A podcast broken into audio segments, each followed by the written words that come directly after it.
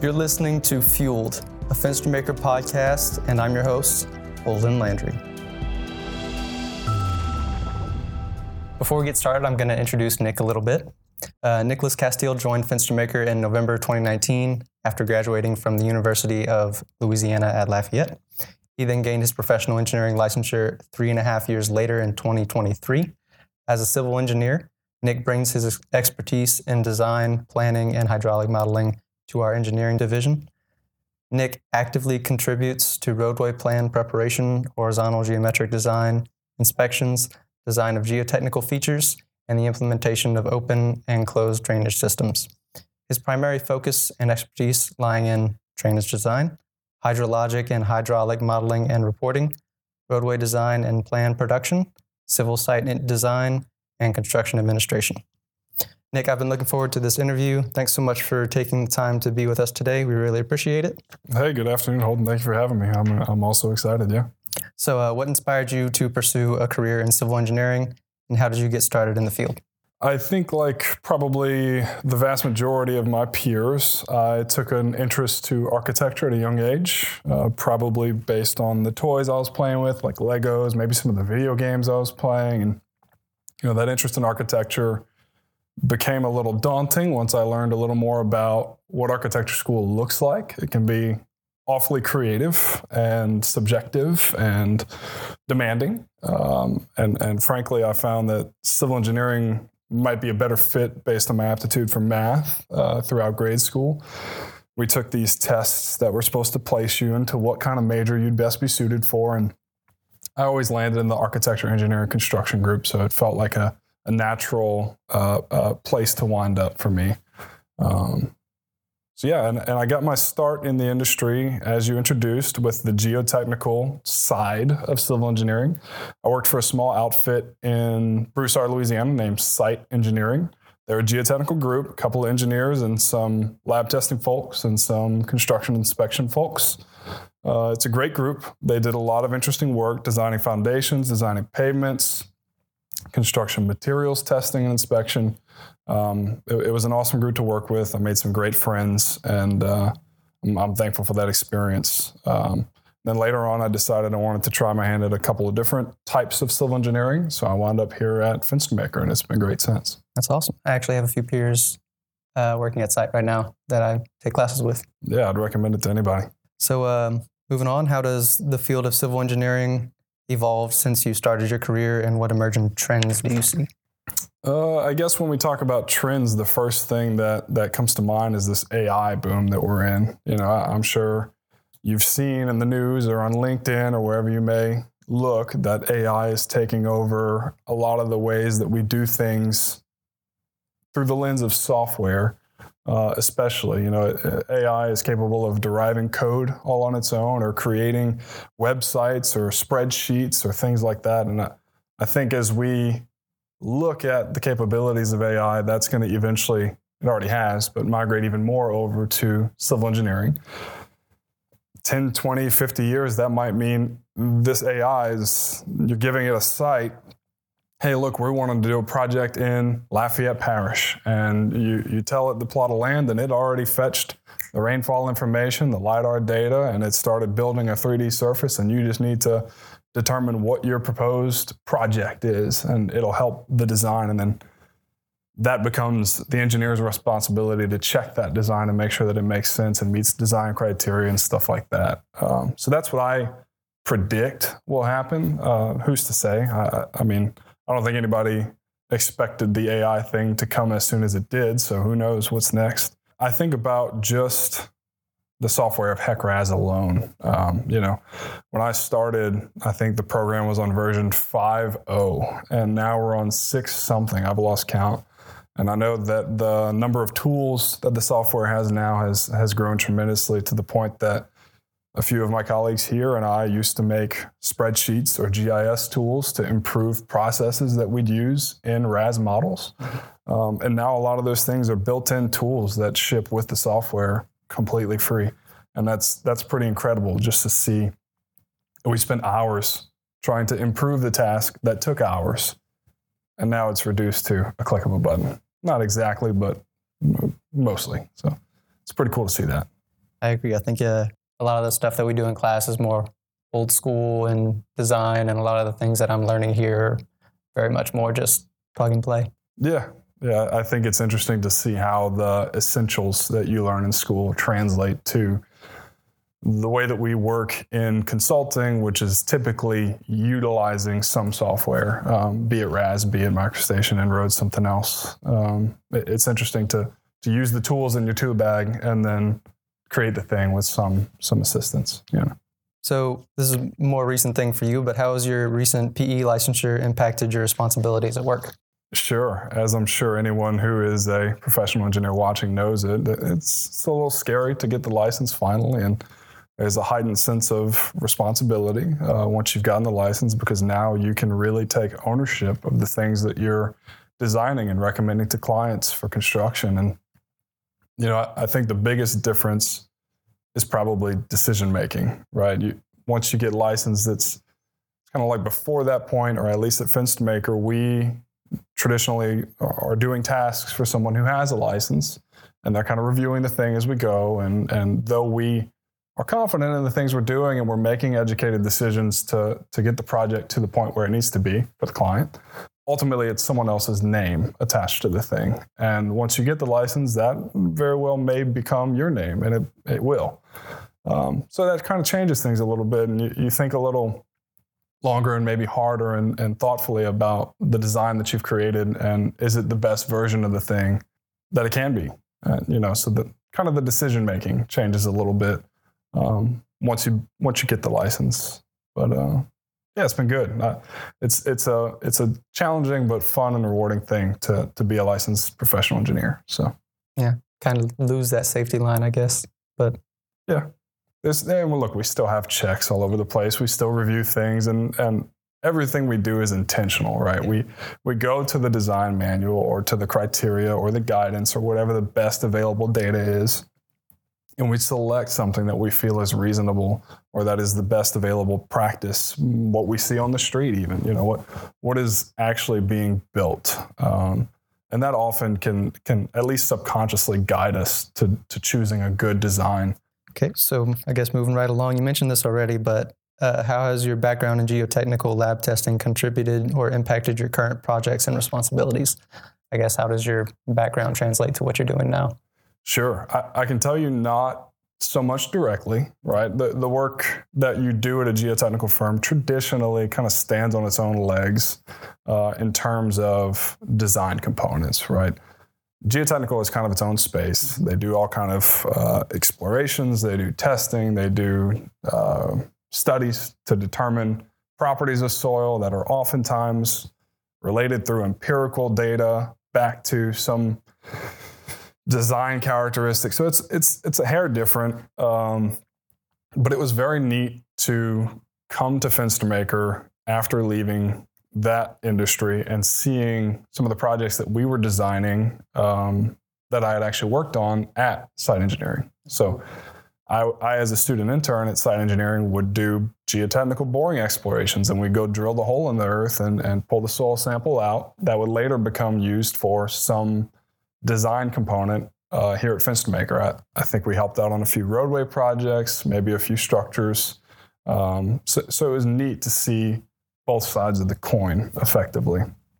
Um, I even remember one of my first few tasks here at Fenstermaker was helping out on the construction administration of the Kaliste Saloom roadway expansion up to E. Broussard.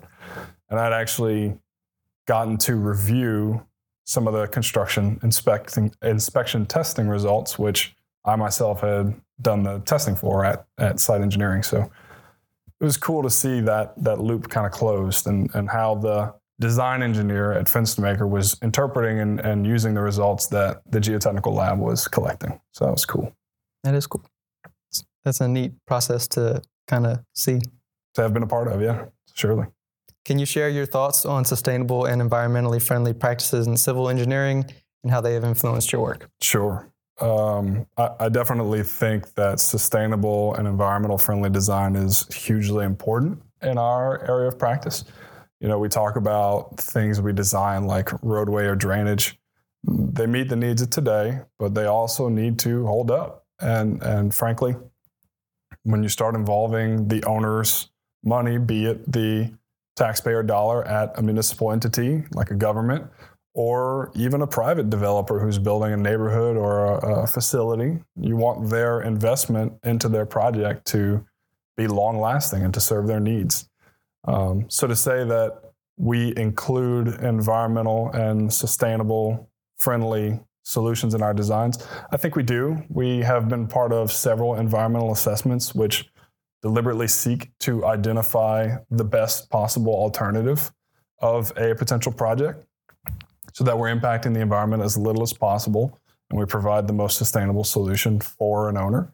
Um, I myself have worked on a couple of those, and it's it's neat to see that there is a process in place, especially when federal money is attached, to ensure that a quality, environmental friendly, and sustainable solution is put in place to a project need. Um, I think there's also there's a lot of ideas that are out there on how to improve existing or traditional designs. Uh, I know green infrastructure is a big thing, trying to better capture storm runoff and, and treat it naturally or semi naturally before it goes to some outfall or some treatment plant. But I think there's also a gap where not all of those things are exactly widely accepted yet. So it could be a little tricky to get an owner to buy into some new or abstract concept that there may not be an abundance of examples of. Um, I think we're we're progressing as an industry I know LCG has been exploring some new vegetative ideas for their detention pond projects, and I think that's awesome that they're willing to invest some amount to to get to a better standard of environmental friendly projects.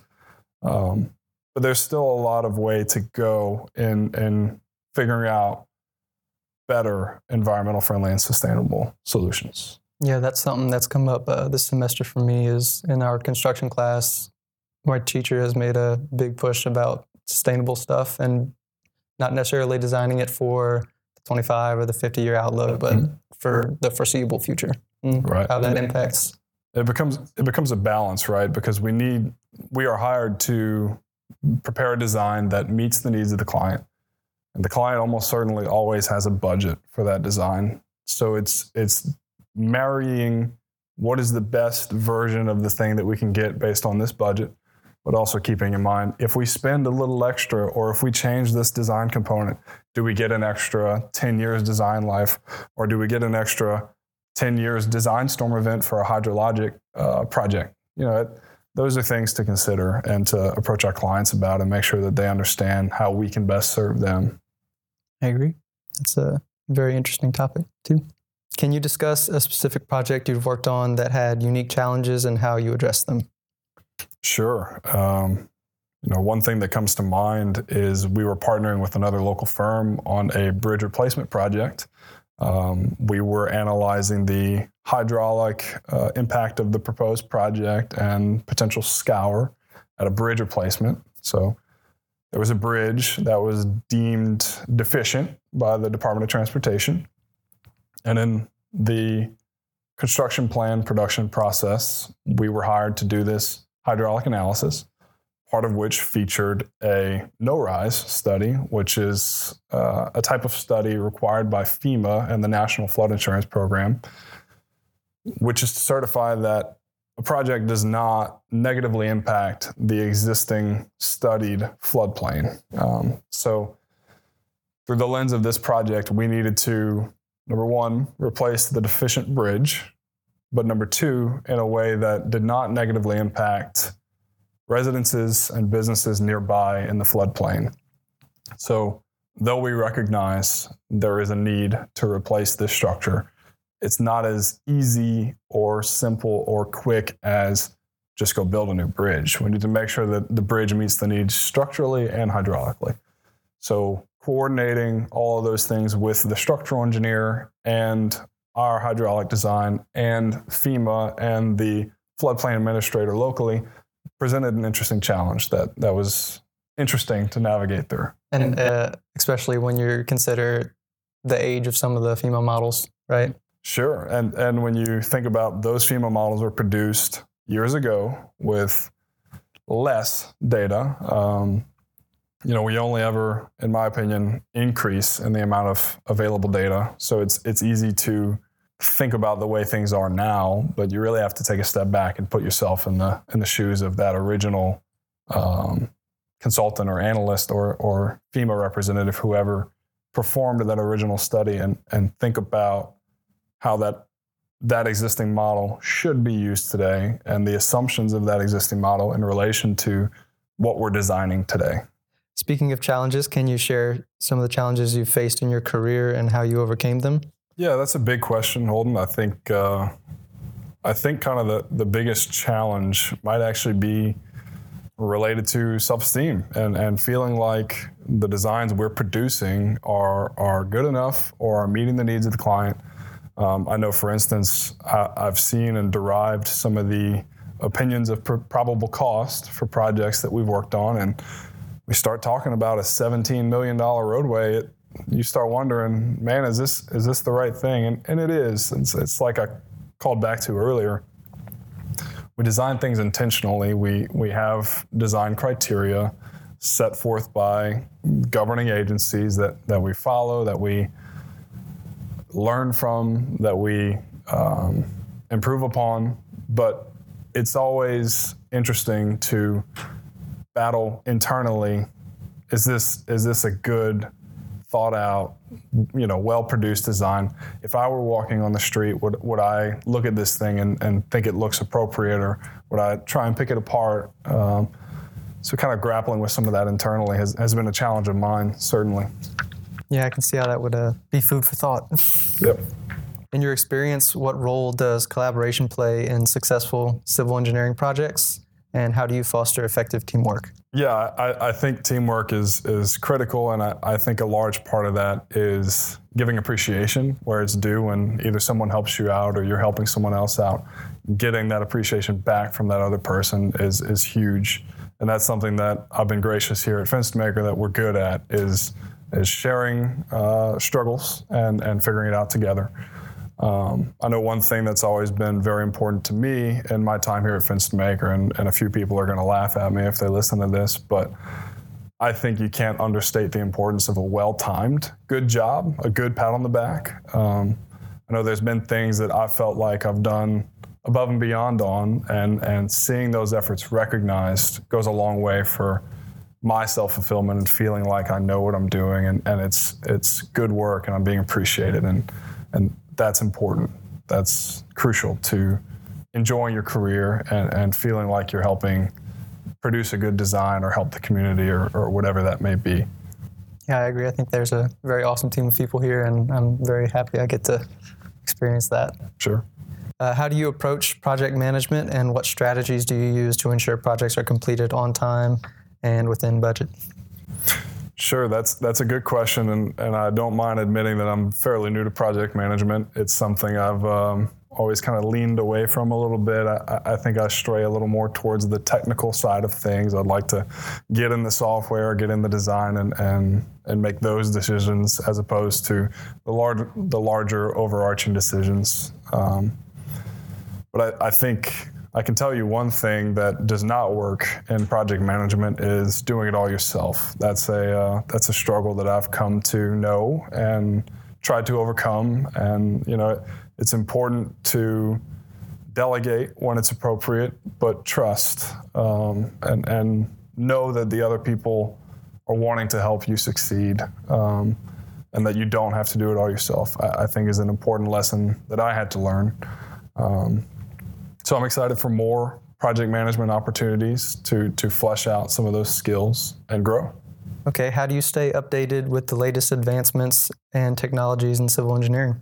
Yeah, that's that's a good question. I think uh, you know as I'm just become licensed, I'm attending now the professional development hours, either lunch and learns or webinars online, and, and that's a great way to see what other groups in the industry are doing. For instance, a vendor may come with some technology that they are embedding into the industry, or you may learn about some design criteria change on some federal uh, code or or something like that. Um, LinkedIn is a great place to just see kind of what's happening in the industry, especially locally. Bill Katzenmeier. I, I love seeing what Bill is doing, and I think he's really pushing forward some of that AI uh, trend I talked about earlier and, and pushing the envelope. Yeah, uh, I had the opportunity to come to a few lunch and learns over the summer, and they were very interesting. I thought the material they covered was useful and insightful. What skills and qualities do you think are crucial for success in the civil engineering industry? I think patience is very important. I think, uh, you know, one of the first projects that I was brought onto here at Fenstermaker when I first began was an environmental assessment that has, by nature of the agency involvement and our adjusting the design to be as environmentally friendly as possible, has taken. Uh, I'm still working on it today, you know, and and that's not good. That's not bad. It's it's just what it is, and though it might always be fun to get excited about the new project, the new shiny thing, there's important projects that take time and they take investment and they take uh, attention to detail. So being patient and also driven and, and wanting to work on something is huge. I, I think one of the other important things that we're not necessarily taught in school traditionally is soft skills. You know, even sitting in front of a camera and, and talking to you know an audience. I, I think that's something that we're not taught, but that is important in our industry. You know, we, we talked a little bit about lunch and learns and webinars. Those are often presented by industry people, you know, regular individuals. Um, so I think learning how to communicate with clients, with owners, with other engineers who may be partners on a project, I think all of that is is hugely important, even down to choosing effective language for an email or for a letter or, or the like. Um, so I, I think soft skills very valuable in your advancement as an engineer. Yeah, I alluded to earlier, you know, having a certain amount of drive and initiative is important as a civil engineer. There's there's always going to be new software, there's always going to be new design criterias. And I, I think seeking those things out is important for our advancement as engineers and for advancing the projects that we build for our, our clients and you know looking into those things and and not waiting for the new thing to fall into your lap is is awesome and it's what makes us better. It's what makes us different. What's the best career advice you've ever been given and what advice do you have for someone starting their career in civil engineering especially in terms of skill development and specialization? Okay that's that's a big question. What is the best advice i've been given I would have to say, I think about some words that a colleague of mine, Matt Strickland, shared with me years ago as, as I was a brand new engineer. He said that it is a good idea to learn to be comfortable being uncomfortable. And at the moment, I didn't fully understand what he meant by that. But you know, we come out of school with this tool bag and, and we know all of these things about civil engineering subdisciplines, hydraulics, geotech, structural, et cetera. But it's a whole different thing to apply those tools and use them to complete a project or a design. Um, and sometimes that may feel foreign. You know, you don't you don't necessarily have all the variables. We got to make some decisions or some assumptions or or find some best available data um, and I think learning how to do that and learning how to navigate that uncomfortable territory is is huge. Um, so I'm thankful to Matt for that advice. You know, one thing that I've always hung on to that I thought was neat, a little anecdote. The optimist sees the glass as half full. The pessimist sees it as half empty, and the civil engineer sees it as twice as large as it needs to be, uh, which kind of does a great job of summarizing what we do as civil engineers and kind of echoes why it matters. Before we go, I have to ask our closing question, one posed to all of our interviewed guests.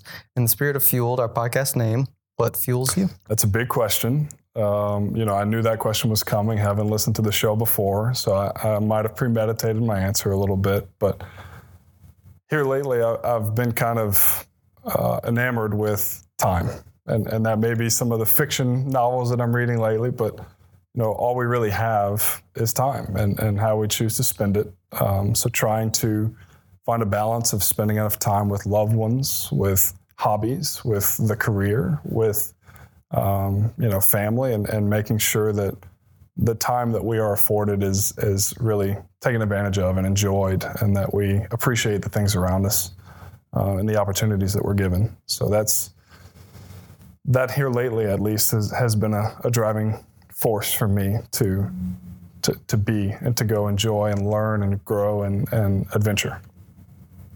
Well, thanks, Nick, for coming out and doing this. Uh, I appreciate you making time in your schedule for come and talk to me. Absolutely, Holden. It was a pleasure. Anytime.